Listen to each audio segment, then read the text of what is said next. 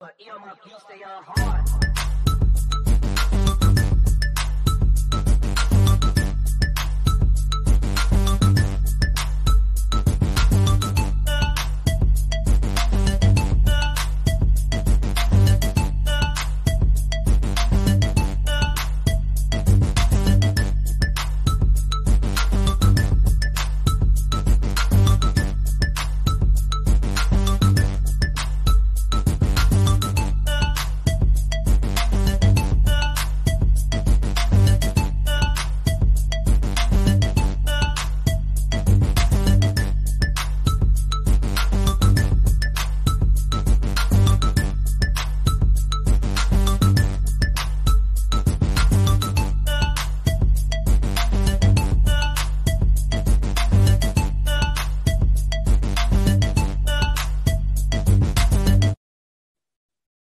Going for an hour? Yeah, yeah. Welcome to another edition of the BCSN Sports Wrap. I'm here today. This is AD Drew. My partner Brian Fulford is, as Doc likes to say, out on assignment. Uh, I'll just, I'll tell the truth. He's MIA. No, seriously though. Uh, he had he had something uh, come up at the last minute, so uh, I had to make a call to uh, the good doctor, Dr. Kenyatta Cavill, asked him to pitch hit for for my partner Brian. And uh guys also have to excuse me. My voice is a little bit froggy today, but uh we gonna get through this abbreviated edition of the BCSN Sports Wrap. So, Doc, how you doing? Uh have you recovered yet? I know you was running on fumes this morning. Uh have you were you able to get that nap in uh after your show this morning? No, I have a seven year old. No such thing as a nap. you know, you know, back in the You day, you you remember those days, right? I remember those days, and I got grands that uh I have to deal with, but I can send them home to their uh, mama. That's the key. See, I can't do that. I can't do Yeah, that. you know, back in the day, that's when uh, parents used to give you Nyquil or give you those uh those other uh concoctions that uh make you fall asleep a little bit early back in the day. But you you know, you can't do that kind of stuff now. They might call it child abuse. Joe will. Joe will. You gotta be careful with that. Exactly, exactly. Hey, before we go any further, I want I want everybody to stop what you're doing right now, like, subscribe, share, donate, and download. Download our app uh, available on Google Play and the Apple App Store. There's my JBN slash my BCSN. Either one you search for, you download it, you'll get not only the BCSN Sports Wrap, but Dr. Cavill's uh, Inside the HBCU Sports Lab, uh, Knight- Knights of the Round Table, Carlos Brown Show, Inside HBCU Football, which follows us behind this show.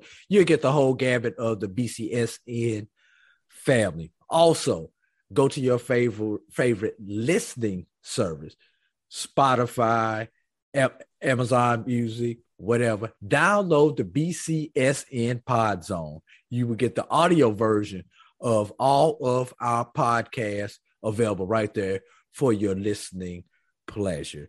Now that we got all that stuff out the way, Doc, let's get let's get into the business of, uh, of today and why, and we are here on this abbreviated version. They had this little uh, small game that went on yesterday. On- Only 50,000 people decided to show up for this game. I'm a little disappointed we weren't able to catch the SEC attendance, but 50,000 is 50,000 no matter how you put it together. And a champion was crowned.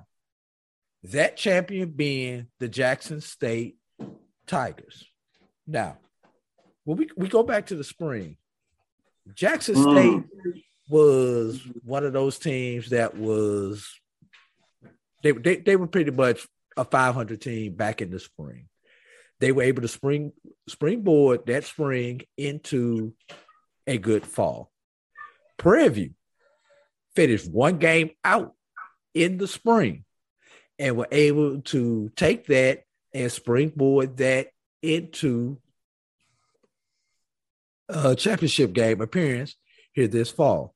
So before we go uh, into the numbers from yesterday's game, Doc, What what do you think about now since we've had a full fall season about spring football and the spring fall debate we were having back in July and August about whether it was good that they played in the spring, whether it was bad that they played in the spring. Just your thoughts in general uh, on that. Um, I think there's like three ways at a minimum that you can look at the spring season. You know, you can look at it in terms. Um, I'm gonna talk about it most importantly uh, in regards to the college athletes. You know, how did it affect them? And even when you do that, you have to break that down in a couple of ways. Emotionally, I think it was positive for the students. Um, they had taken a long way off. Uh, the chance we talk about the psychological aspects of COVID 19 health related. You know, you did a show on that. We did a show on that on inside HBCU. So we know that there's some merits in terms of how COVID 19 psychologically affected all of us, particularly young people. Um, to a certain degree, that, you know, suicides had increased. Um, and so I think from that pr- perspective alone, it was important to provide a sense of family, a sense of direction, a sense of opportunity. From a physical aspect, I think there are some legitimate arguments about people concerned and just how much wear and tear were on these athletes' bodies. I think that is a, a certainly a fair assessment that should be reviewed and something that we all need to be cognizant of and consider. The third one was in terms of a, am uh, gonna call it a branding component. Uh, particularly in this case, it was the SWAC that mostly had essentially all teams at that time, 10 member conference before uh, FAMU and Bethune Cookman, while they were ratified to come in, they didn't start the season to this fall. So you had the nine of the 10 teams, all Alcorn opted out for their own reason.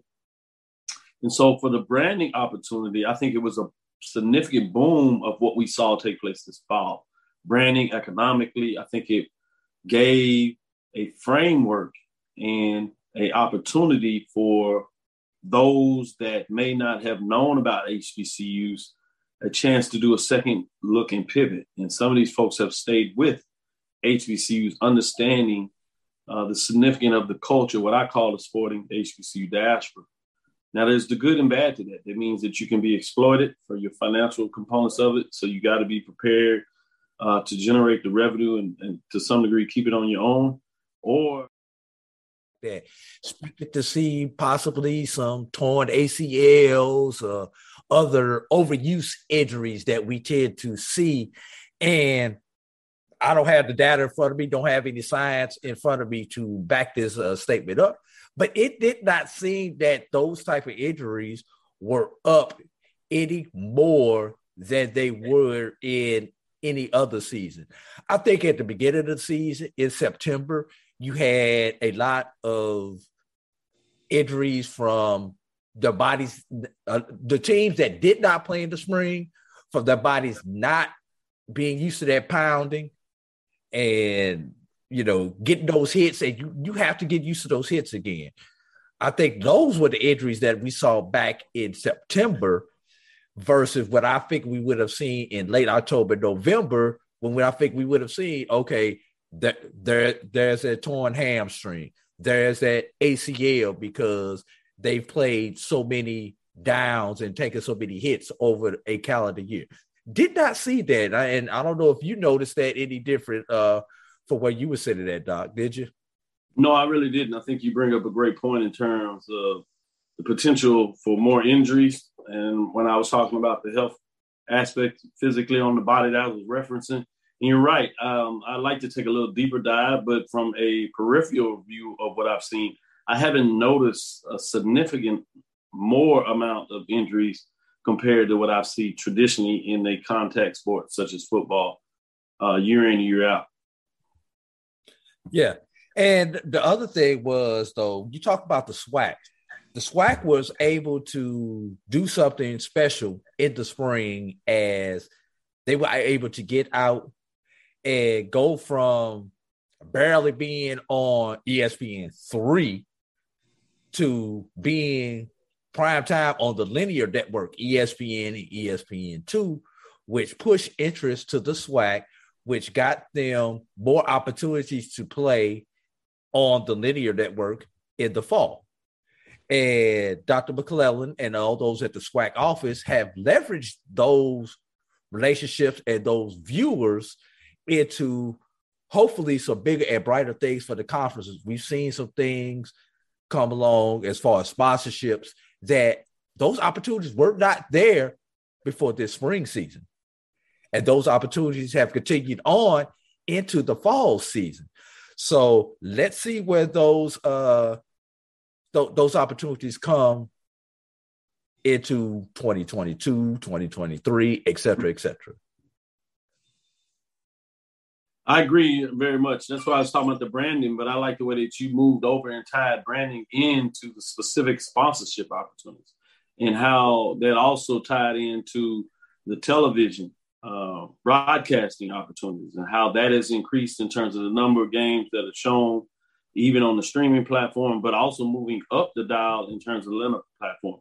We saw yesterday, for example, the SWAC championship game, which is traditional on ESPNU, moved to ESPN2.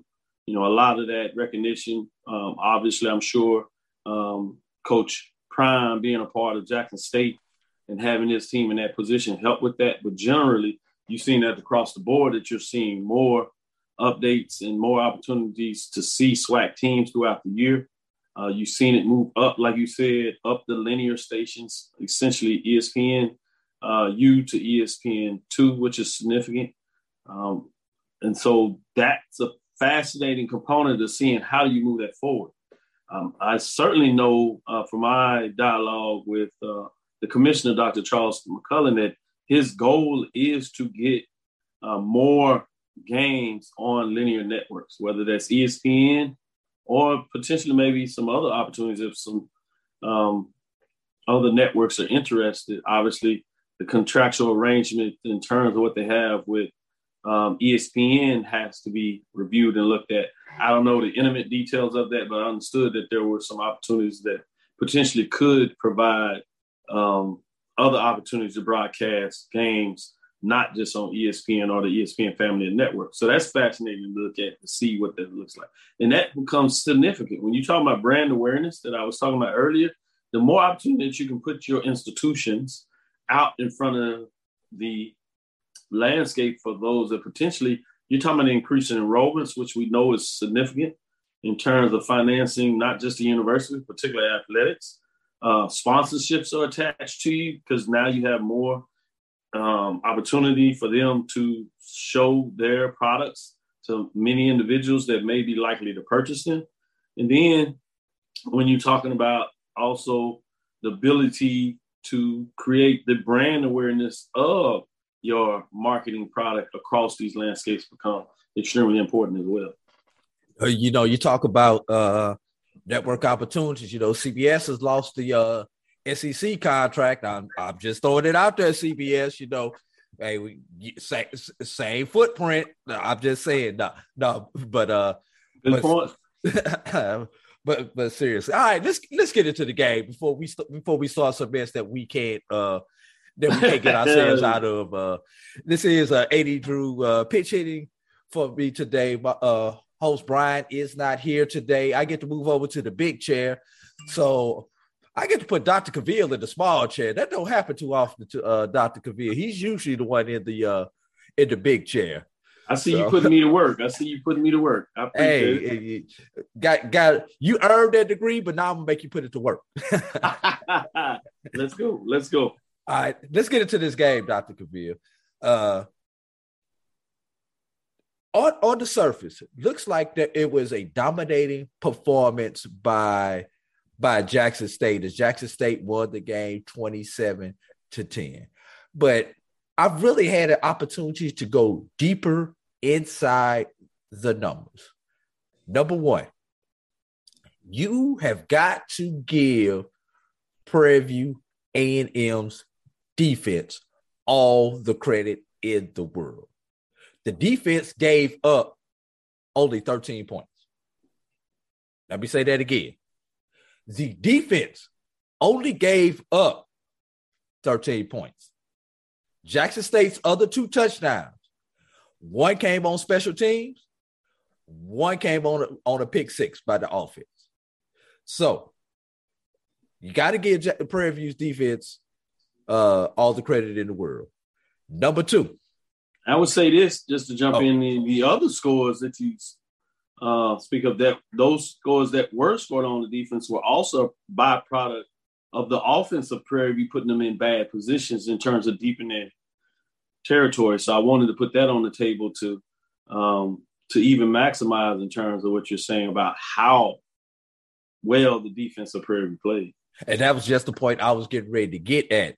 But the but as good as that defense was, Dr. Cavill, Prairie View's offense was that bad. Their low touchdown came on a bit of trickeration Yeah, as fourth and they uh with with the double pass in the, in the first quarter to take that seven to take that seven to nothing lead.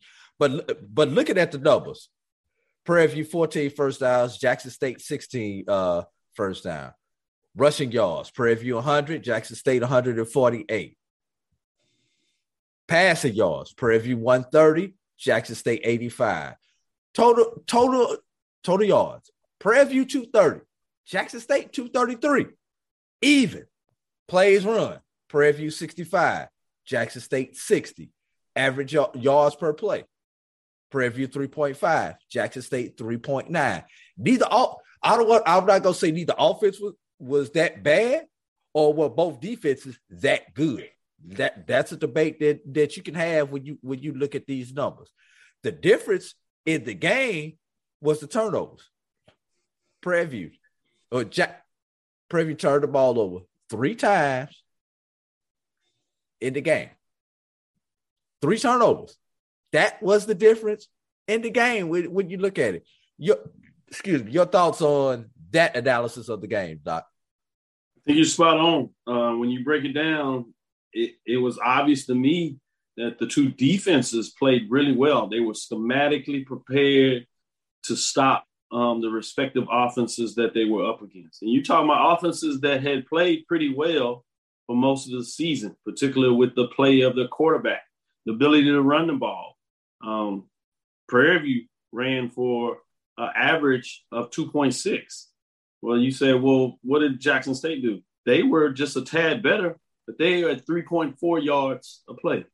Um, and so it tells you to me that the defenses were able to do what they want against those offensive lines. They controlled the line of scrimmage. Um, and the difference came on those turnovers in big plays. Prairie View had five turnovers, three interceptions, but five turnovers to Jackson State's one turnover.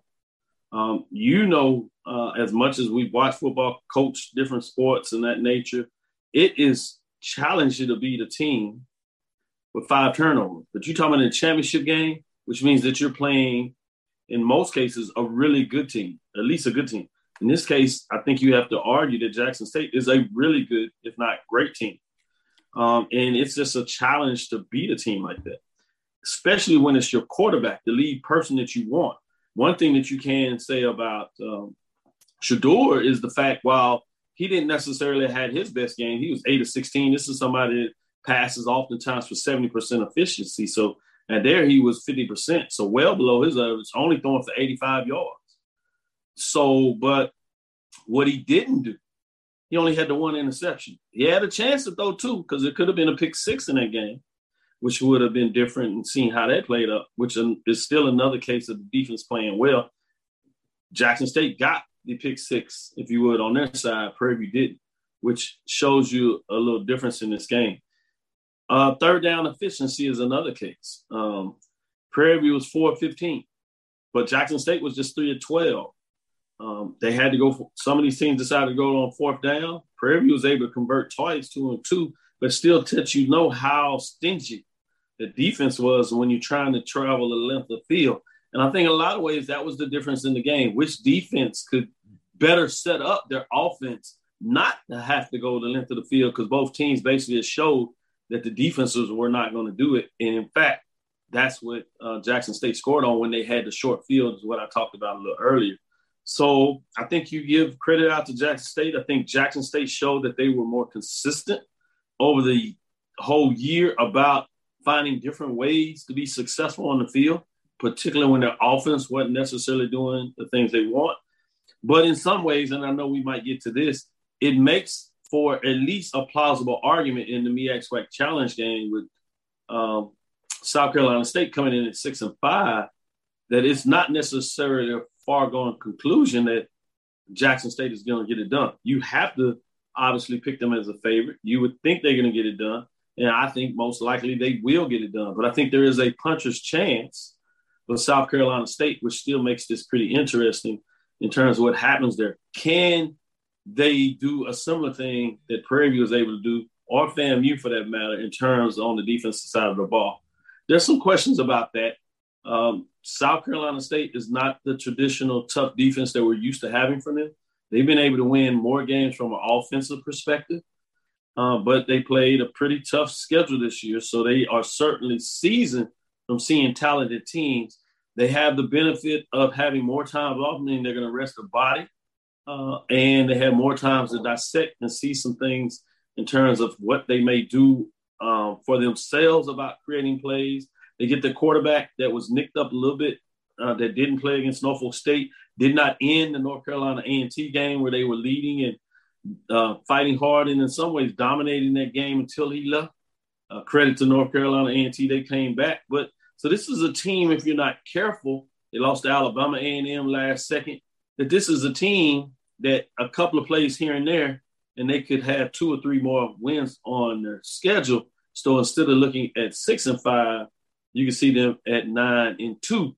Um, so those are some things that you want to consider too, that they may be a little more formidable of a poll than you think. But getting back to this game, just to close out that thought, is a lot of credit goes to Jackson State defense that was able to not only stop and hinder Prairie View, but also make sure they put their offense in a good position to make sure they can score enough points uh, where they could hold on and, and close out the game, winning 2017. Yeah. Well, you know, we're gonna see if they, if we go back to the old Buddy Pough in uh with South Carolina State. You know, the old phrase was Buddy Pough doesn't pass even on the interstate. And that might be his philosophy when he gets to the uh to the uh, ce- Celebration Bowl. And before we go to this break, Doc, I need you to write this out. I've got a homework assignment that you could give out, especially to 1876 Sports and Culture and the pregame show when you get back to the lab. And that is of all of all the players on the two deep chart from these two teams that played in the championship game, how many of them played in the spring? Because I know Jackson State had a significant group of players who was able to practice but not play in the spring because they were transferred. They transferred in. I wonder how many on Prairie View did not play in the spring, so they were on their normal body clock. I, I, I'm just curious to look into that. It, it's just something that came up while we were having that previous conversation. So what we gonna do Great right point. here now, now is we gonna take a break, and when we come back, we're gonna get into the CIAA championship game. You're watching the BCSN Sports Wrap with Brian and AD, special guest Dr. Kenyatta Cavill from inside the HBCU Sports Lab. We'll be right back. Maureen is saving big holiday shopping at Amazon, so now she's free to become Maureen the Merrier. Food is her love language and she really loves her grandson. Like, really loves. For 200 years, Montgomery, Alabama has been making history by people who had the courage to stand up for change. Today, this riverfront city has been reborn, embracing the past and looking forward to the future.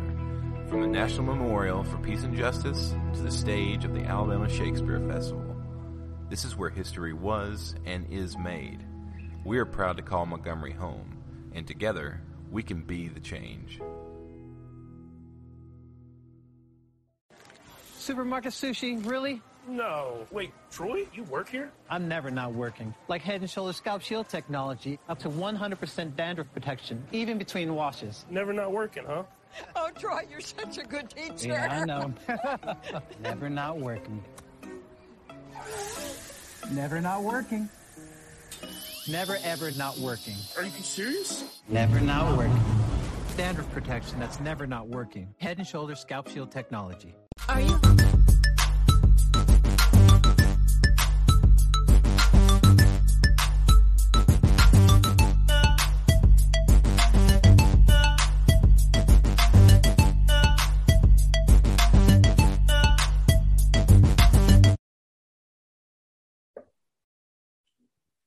We're back on the BCSN Sports Wrap. AD Drew here, Joining me today is special guest Dr. Kenyatta Cavill of Dr. Cavill's Inside the HBCU Sports Sports Lab. Uh, Dr. Cavill, CIAA, champion, Bowie State lost yesterday 41 17 to Gulf South champion Val Valdosta State in Valdosta, Georgia. Uh, Bowie State gave up 533 yards of total offense to a team that was that is arguably one of the best offensive teams in the nation and probably the you know we say the SWAC is the is the SEC of the FCS probably the Gulf South is the SEC of Division Two, especially with their style of play and the athletes uh, that they have. And yes, everybody notice the footprint. They're all in that southeastern portion of the United States. But uh, get, get getting back and breaking down some some of the numbers. Uh, Valdosta State 185 uh, total rushing yards, 72, 348 to to 149. Total offense 533 to to 221. Uh third third down efficiency, Valdosta State was 6 of 15 versus Bowie 4 of 13. They were 2 for 3 on fourth down. Bowie State was 0, 0 for 1. Uh, looking at some of the individual uh, as Jerome Johnson 14 for 28, 149, two touchdowns, no interception, but he was sacked. He was sacked two times. Uh Khalil Wilkerson had 62 yards on 15 attempts, and leading the way in reception was uh Rainey Nix with three receptions for 50 yards, and Quincy Hall with five receptions for 47 yards. Uh, defensively for Bowie State, uh, Jordan Carter had six had six solos. Josh Joshua Pryor, excuse me, Jordan Carter had nine totals total tackles, six of them solo. Joshua Pryor had six total uh, tackles. Uh, Jonathan Ross did have did have a sack on the day. So uh, Dr. Cavill, Bowie State, probably right now the class of Division two football for H- HBCUs. Uh, just your thoughts overall on the on their season this year, and anything you want to throw out about this particular game. In this particular game, I'll start there first. Um, tough matchup uh, the offense for Bowie State was not able to get anything going. It's not so much that they uh, put their defense in bad spots in terms of turnovers and fumbles like that. They were clean on that side of it, but they couldn't get third downs. They were they were not able to move the ball, and I think that's what you got to do against Valdosta State. You know they're going to score. They're high powered. They've showed that consistently. They actually put them under their average, which was pretty good.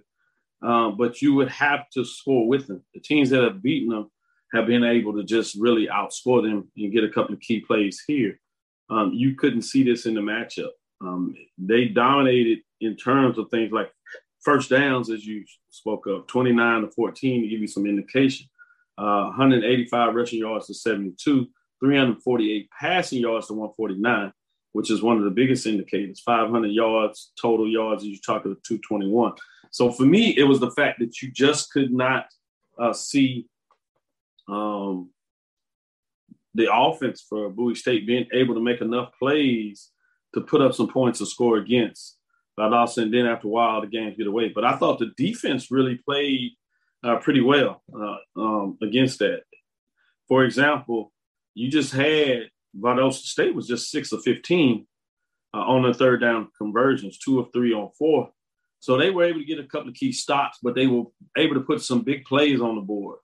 Um, so it wasn't like they consistently could walk down. Fits against the top rated HBCU defense. Last week we had Southeastern Louisiana versus Florida A&M University. This week we have a Valdosta State versus a Bowie State. Why?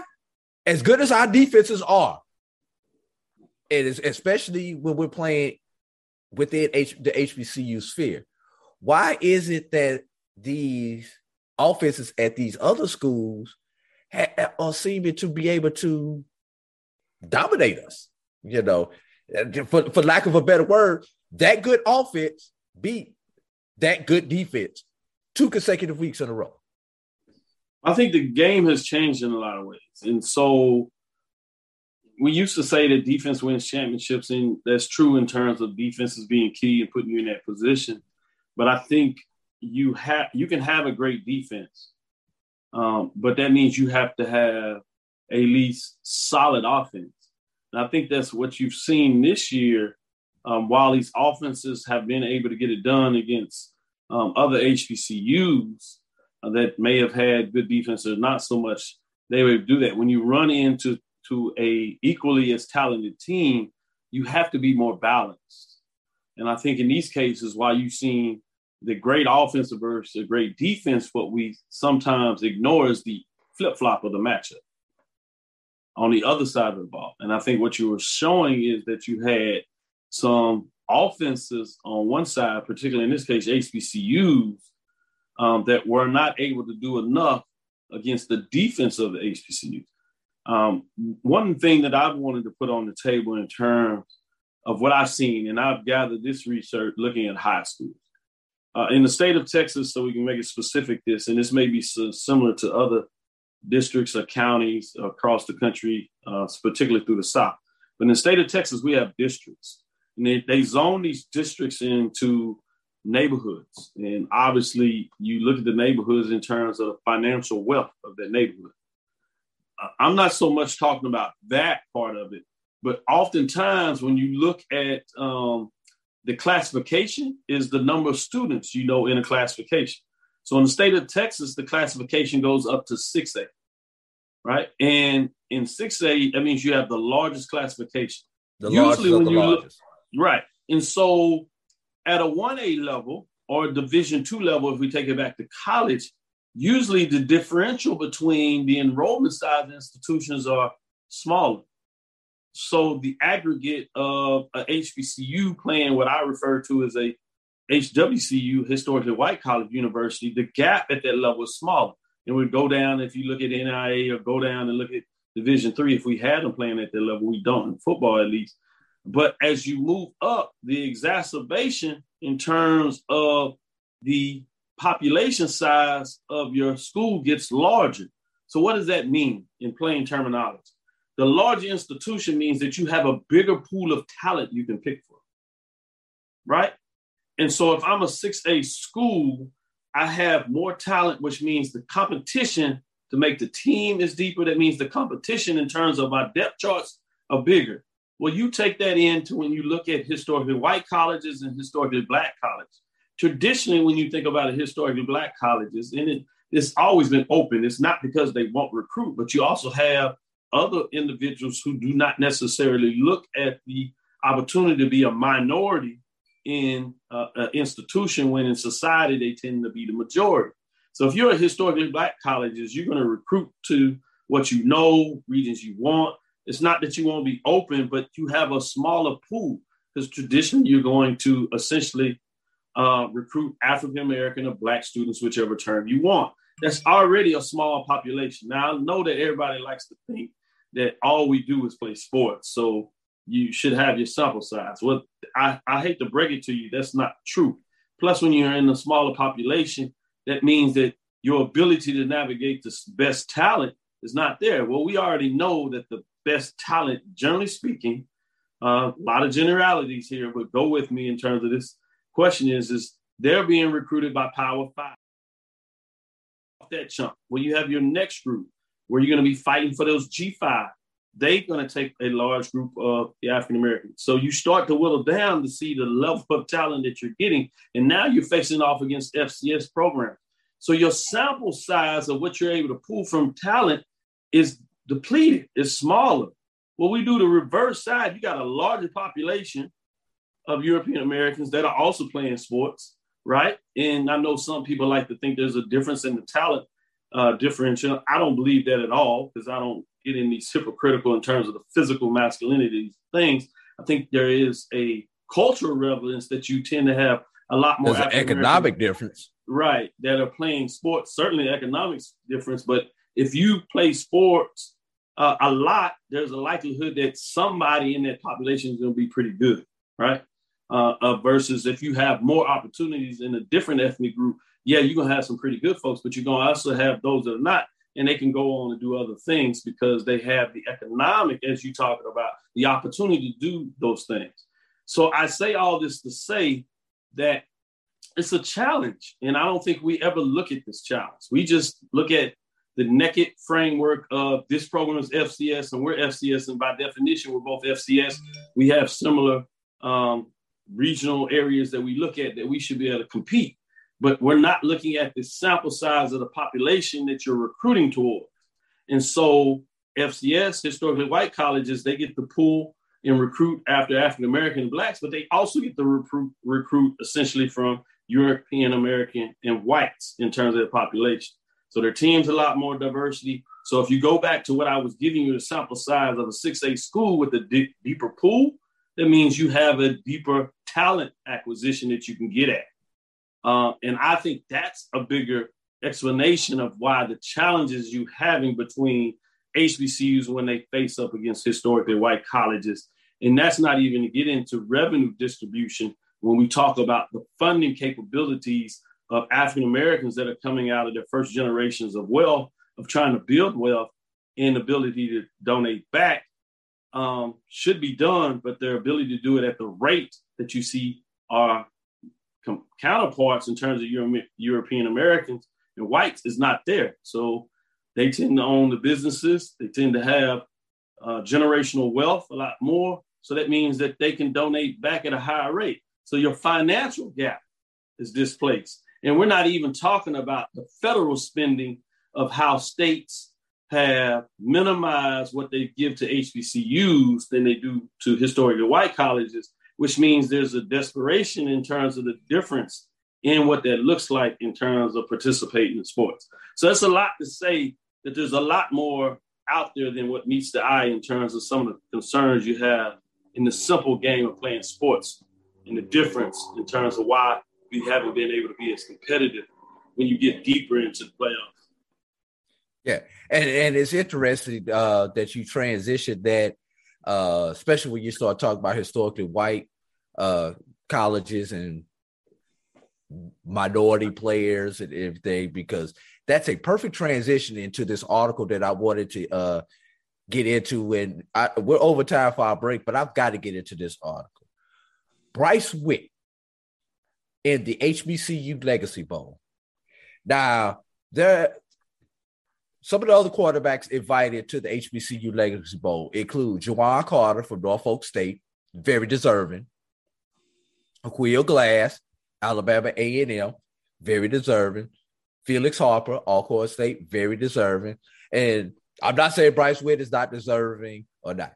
Here's the controversy with Bryce Witt's selection to the HBCU Legacy Bowl. Number one has nothing to do with race. I want to put that out there. This has nothing to do with Bryce Witt being a European American quarterback.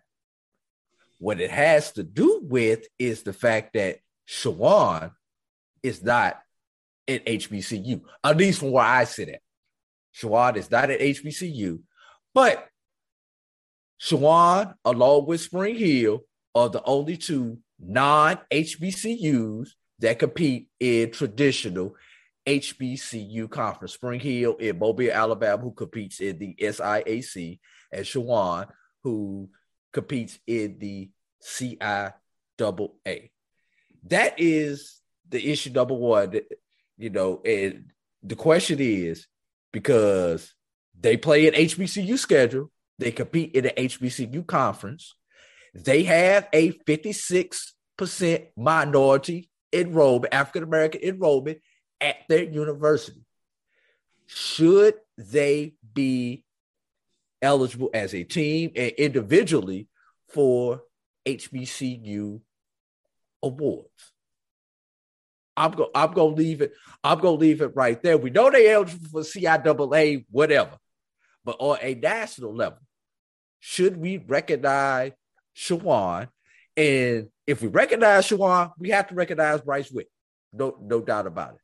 But if we don't recognize Chowan, do we recognize Bryce Witt because he has competed against Af- African Americans as a four-year starter at Shawan, and two of those four years they were full-time members in the CIAA conference. I've talked too long, Doc. Please, please uh, help me out here. I'll keep this pretty simple. I go back. What are your guidelines? Are your guidelines that say that an individual that plays in what many people would refer to as a historically black college conference. Is that the rule, or is the rule referencing that an individual has to play for a historically black college? Well, I have at least quoted what the HBC Legacy Bowl states, and they have the right to change it, you know, but so maybe they've changed it since they've written the original rule, uh, which people amend their bylaws all the time. So I wouldn't have a problem with that. But the bylaws, as quoted, says the HBCU Legacy Bowl, quote, is a postseason all star game showcasing the best NFL draft eligible football players from historically black colleges and universities. I'll ask you, is Chowan designated by the federal government as a historically black college? No. So, based on the rules that they gave me, uh, the statement they made, then if you're not from a HBCU, a historically black college, then you're not eligible. I, I, if you look at the black and white of it, the debate is over right there. If you look at the black and white, forget all the thinking and layman's term and barbershop talk and all this stuff just based on that black and white that you just read to to me, we could go to break. But it, it, it's more. It, it, seems like it's more to it than that, though, Doc.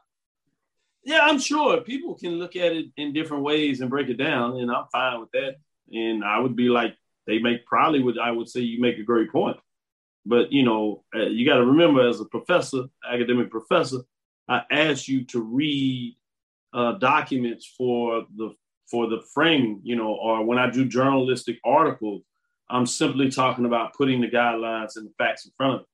So for me, it's pretty simple. I'm not going to waste a lot of time and energy creating an argument if I know the baseline of the guidelines. Again, it's an organization. They have every right to amend their bylaws if this is part of their bylaws in terms of what they want to do. If they've done that, that's fine. It changes everything in the statement of argument. All I'm reading is what they state. So I'm not sure why there's a big, robust debate about this. Again, I'll read it one more time. Maybe I misread it. It says the HBCU Legacy Bowl, quote, is a postseason all star game showcasing the best NFL draft eligible football players from historically black colleges and universities, end quote. It didn't add in historically black conferences. It didn't add in historically white colleges or Native American institutions, minority serving institutions, or institutions that have large African American black populations as eligible to participate in their game. If they put all that in there, I'd be like, what's the problem? They say clearly in the statement that this individual is eligible. Based on this, the individual is not eligible. Again, it's so not my you... game. I'm not going to boycott it or anything like that. But you asked me a simple statement. I'm just saying that's what your guidelines say. So I'm confused. So, so do you have a problem with him participating in the game from Chowan University? Just Dr. Cavil. Does, does Dr. Cavil have an issue with it? No, I don't have an issue with it. I mean, it's their event, it's whatever. Um, if you ask me what is their rules, I'm gonna tell you what the rules is. But right. in terms of whether I have a problem with it, no, it's not my. This is not my game. I'm not making money off this. I'm not researching this. Uh, it's no sweat off my back. They can do what they want to do. I'm just saying that's what the rules say. My my thing is if he he he he's played in a he's played against black competition, pretty much. You know, Yeah, but if you say that, that means anybody from any historically Yeah. white college should be eligible. uh, they, Most they- folks, I they- mean, we know the rules are that what Right. sixty percent of they, African Americans are playing sports. So they play they they play a HBCU football schedule every season. correct. So they need yeah. they need to uh, they need to amend the rules and say and if you play a majority of historically black college university schedule, you're eligible. You know, and, and I wonder if this debate would have went on if this game would have come around in 2019 and Ryan Stanley from a Florida A&M was invited because in theory, just just in theory, you're thinking HBCU, you're thinking black players, and you've got a white quarterback, as Ryan Stanley was for Florida Well, I- I think that would- quarterback, That would be different to me is if they specifically said that this is for minorities or African American Th- athletes. there are It people changes. out there who are going to make that argument, Doc. That's why I bring it up. Uh, I think they I didn't say be- you and I would make that argument. No, I agree with you. I would just think they would be disingenuous, so they'd be misleading in regards to that. I'm simple, as I said.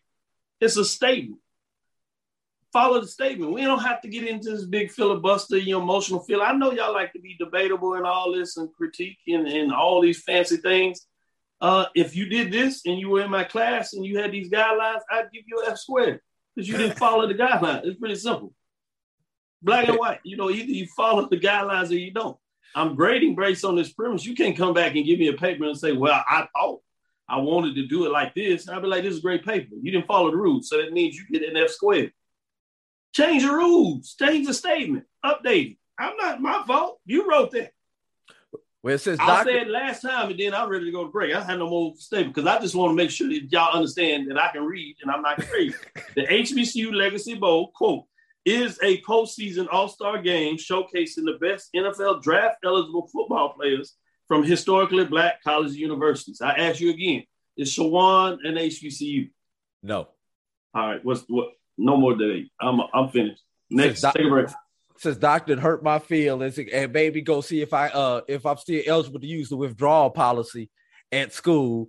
We get ready to go to break while I do that research on the withdrawal policy. You're watching the BCS BCSN Sports Wrap uh, with Brian and AD, special guest Dr. Kenyatta Cavil inside the HBCU Sports Lab. We'll be right back. Looking for authentic Caribbean food like jerk chicken, oxtail, red snapper, shrimp, tofu, and rasta pasta? Well, find your way over to Mango's Caribbean Restaurant, 180 Auburn Avenue, right next to Royal Peacock in downtown Atlanta. Belly full, but we hungry. Mango's Caribbean Restaurant, open daily from 11 a.m. to 10 p.m. And on Friday and Saturday, we're open till 4 a.m. Come to Mango's and put some spice in your life. Oh, going. Mango's Caribbean Restaurant, 180 Auburn Avenue, right next to Royal Peacock in downtown Atlanta. For more info or directions, call 404 698 3992 or log on to mangoscaribbeanrestaurant.com. For instant coupons, text M-A-N-G-O-S to 313131. Tell your mama hungry, papa hungry, brother hungry. Mango's Caribbean Restaurant, authentic Caribbean cuisines. Tell your mama hungry. Charmin Ultra Soft has so much cushiony softness, it's hard for your family to remember they can use less. Sweet pillows of softness. This is soft. Holy Charmin. Excuse me. Roll it back, everybody. Sorry. Charmin Ultra Soft is so cushiony soft, you'll want more, but it's so absorbent, you can use less, so it's always worth it. Now, what did we learn about using less? You gotta roll it back, everybody. we all go, why not enjoy the go with Charmin? It's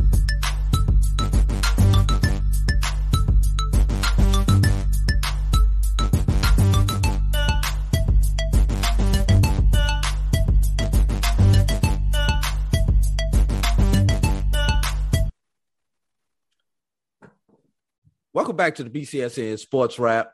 AD Drew over in the big chair because Brian Fulford is not here today. So joining me in the in chair two is Dr. Cavil of Dr. Cavil's Inside the HBCU Sports Lab with Mike Washington and Charles Bishop. Before I go any further, Doc, uh, tell everybody everybody already know where to find you and all that stuff, but I still like to give you an opportunity to talk about yourself. Go ahead, tell them. You're sure right, because I'm sure y'all have many viewers that we don't have, and we'd love for them to come over there and check us out on Inside the HBCU Sports Lab. That's Dr. Cavil's Inside the HBCU Sports Lab with Mike Washington and Charles Bishop. Uh, we do a show every Tuesday and Thursday at 6 p.m. Central Standard Time, and we also do a wrap-up show on Sunday at 9 a.m. before you leave uh, for church or get into the rest of your morning. Um, and so check us out. We talk about all things HBCU, what I call the sporting HBCU diaspora, HBCU sports culture. And as you heard early in the show, we also talk about the business of sports. And it's not too often that uh get on here really get to, uh, get deep into the business side of of it. You know, Brian and I do a lot of game analysis, but we do take our time and try to get into the business aspect sometimes. But when I've got Dr. Cavil here, I I'm going to take this opportunity to get deeper into the business of sports. Uh, be it Dr. Cavil show, be it our show.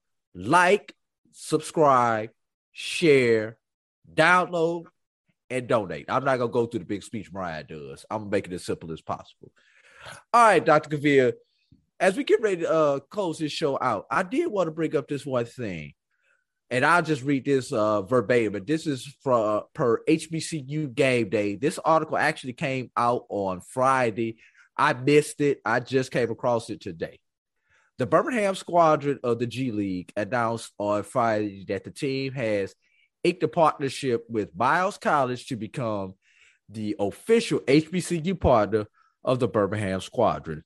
Miles College, a leading historical black college in Fairfield, Alabama, which is a suburb of Birmingham, for those who do not know, uh, will work with the squadron to give students hands-on experience working in sports in sports business in order to develop the next generation of of leaders in the industry. And the Birmingham Squadron are affiliated with the New Orleans Pelicans of the NBA. Just thought I would throw that in also.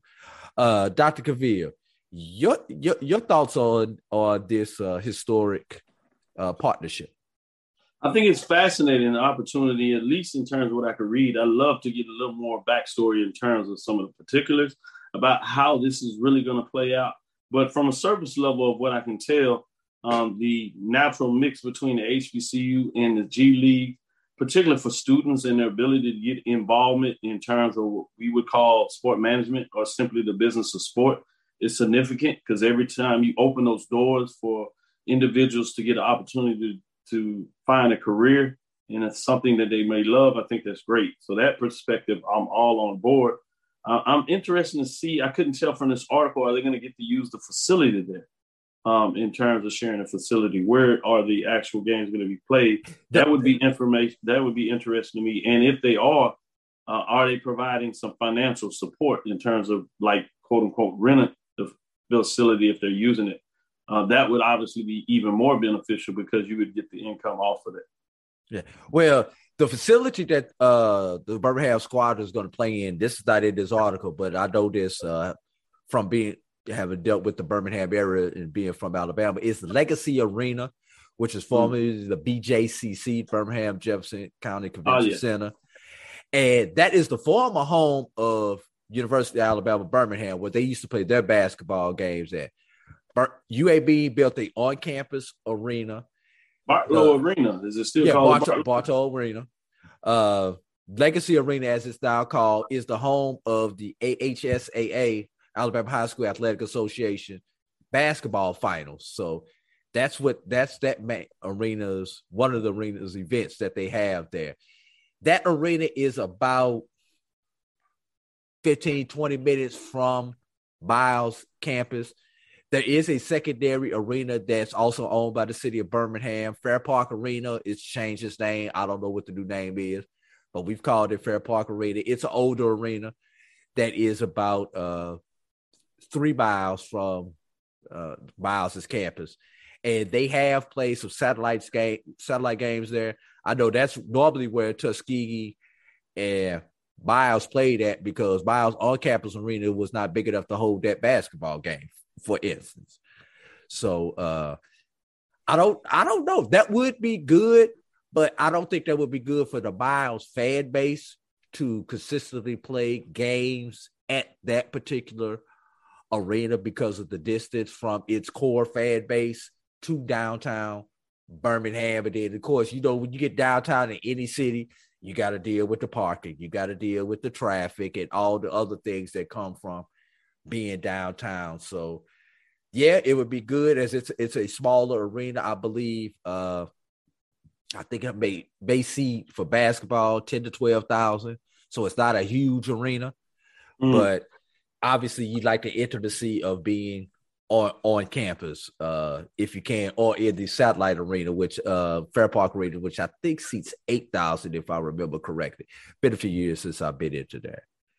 You talk about the Bartow arena uh as history would have it 19 years ago um this month if you would two days from now I created the inaugural Heritage Basketball Invitational Classic, which featured Alabama A&M Bulldogs versus South Carolina State, um, and the Division two matchups. The headline matchup was Miles College Bears versus Benedict College Tigers, the SIC. So I'm familiar with that area and history in that. So it's fascinating to see how these things shake up and come around. Thought I would sneak that in there and share that a little bit for those don't realize how much I, how long I've really been working at this craft and been in the business and, and done it for so many different angles. So, um, well, it'd be out. nice if we could get another one of the basketball classics started back up in uh in a few well, of these cities. Well, you know, we got the hidden brains of this operation in the background a lot. That and that's Roy Evans, and he's given me some latitude to help work on put these things together. So he's working feverishly to try to make those things happen. So I'd love to see, uh, you know, what that work uh, looks like. You know, I've gained so much more uh, of the background to probably help to see how you facilitate something like that. It's a challenge. Um, but back to your original point in, in terms of what this looks like. Um, again, I think the relationship is good, and I think you're exactly right. Be interested in maybe they could even at least come over and maybe practice on campus or something to kind of create relationships of what that looks like. How do you govern a practice for those that want to be around it? Certainly, the fact that they get to go and students go over there to work at the facility again to see different operations of what it looks like in a sporting environment.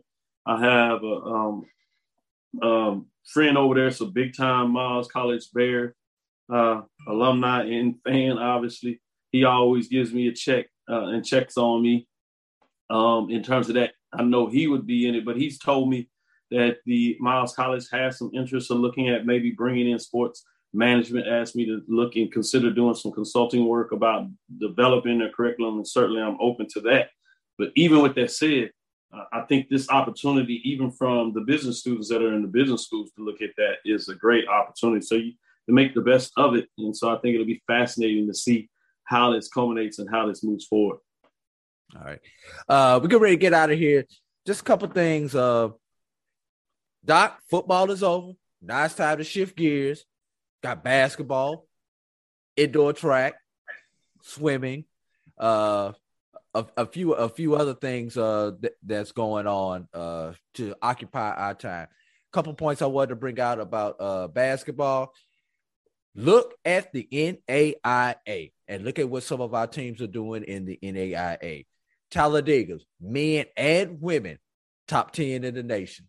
Spring uh Stillman, men, just outside the top 10 in NAIA. Langston's women with Ashika Alexander, who was drafted, who was signed as a free agent with the Minnesota Minnesota Lynx and came back to college, off to a nine and two start. In the SIAC, you've got Miles women six and zero. Oh. You've got Tuskegee women four and one. You've got uh Benedict women six and three. SIAC women going to take a big uh it's going going to be big. Looking over on the men's side of the of the SIAC. Benedict, five and three on the east side. Miles only played a couple of games, but I have seen Miles play. They will be a force to reckon with in the in the uh, SIAC. Moving over to some of the uh, CIAA, CIAA teams.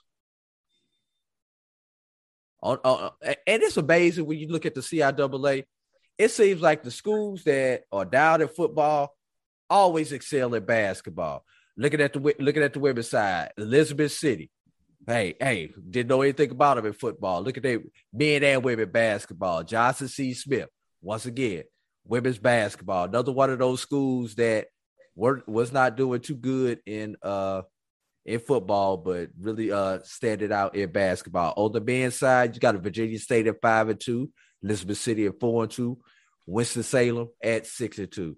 Anybody in, uh, in the big boys you wanted to bring out, Doc, before we get out of here? Uh, in terms of the mid major, I think you covered that pretty extensively. I think it's interesting in uh, how, for the longest, we thought CIAA was a basketball conference, uh, SIAC was a football conference, and it seems to some degree that may be flipping uh, in terms of sports. Certainly, in terms of what we've seen Bowie State do, as they will uh, in football will have uh, be uh, at the top of the list. To obviously, win so many different people's major, mid-major division um, championship, which would be the third in four years. And the only reason it's not four in four years is the fact they didn't have a 20, um, 2020 season. So that's three consecutive championships. It looks like they will take home in terms of the best uh, HBCU mid-major football programs. I like to talk about it. But flipping back to basketball, your original question you look at, yeah, I think it's it, it's it's going to be an interesting season for the SIAC and CIAA. I would say in terms of the mid-major programs, keep your eyes on. Uh, in the MEAC right now, it is Norfolk State. They're running away with it, nine wins. Um, looked like they were going to tip off and get their 10th win, but they had a shot at the buzzer against a rival in Hampton. They got a little payback uh, when they were um, um, got beat up in the Phoenix uh, Classic out there. And so they did take that L um, the other day. So I'm interested to see what Hampton does. Quietly, Howard is playing some good basketball. They got a couple of Div- Division One wins. Morgan State, they kind of looked like they were playing some basketball. They did run into the buzzsaw, Grambling in that uh, Chris Carter in terms of um, the basketball classic they had up there in uh, uh, Phoenix, excuse me, there in terms of that. But in terms of the SWAC, I'm fascinated to see what Southern has done. They've had they've had three Division One wins quietly. Jackson State has had two Division One wins on this early season. Alcorn State uh, that people need to keep their eyes on. Uh, former assistant coach down there at Prairie View is getting it done in a lot of ways for, for the Braves as they've gotten uh, two Division One wins. So I'm always interested as you play this non-conference, uh, the equal unequal schedules, but you see teams come in 0 and 8, 0 and 7, uh, which Texas Southern and Prairie View that are predicted on the men's side to be at the top of the race in terms of what that looks like, along with Jackson State. Um, Texas Southern and Prairie View haven't got a win on the season. They play these arduous non-conference schedules, but they usually are able to eke out a win or two. They haven't done that yet, so I'm fascinated to see what that may mean as you get into the season. Um, and so that's what I see going on there. Obviously, Tennessee State has um, uh, had a rough go of it on the men's side uh, as they have played a, a respectable schedule. Particularly, I like what they've done in terms of the HBC matchups, but they haven't been able to uh, really uh, get any W's in that. As uh, they're 0 and 2 against the SWAC, um, 0 and 1 against the MIAC in terms of what that looks like. Lost to Chicago State, which is not an HBCU, but in terms of the population, would be a historically black college in terms of minority serving institution.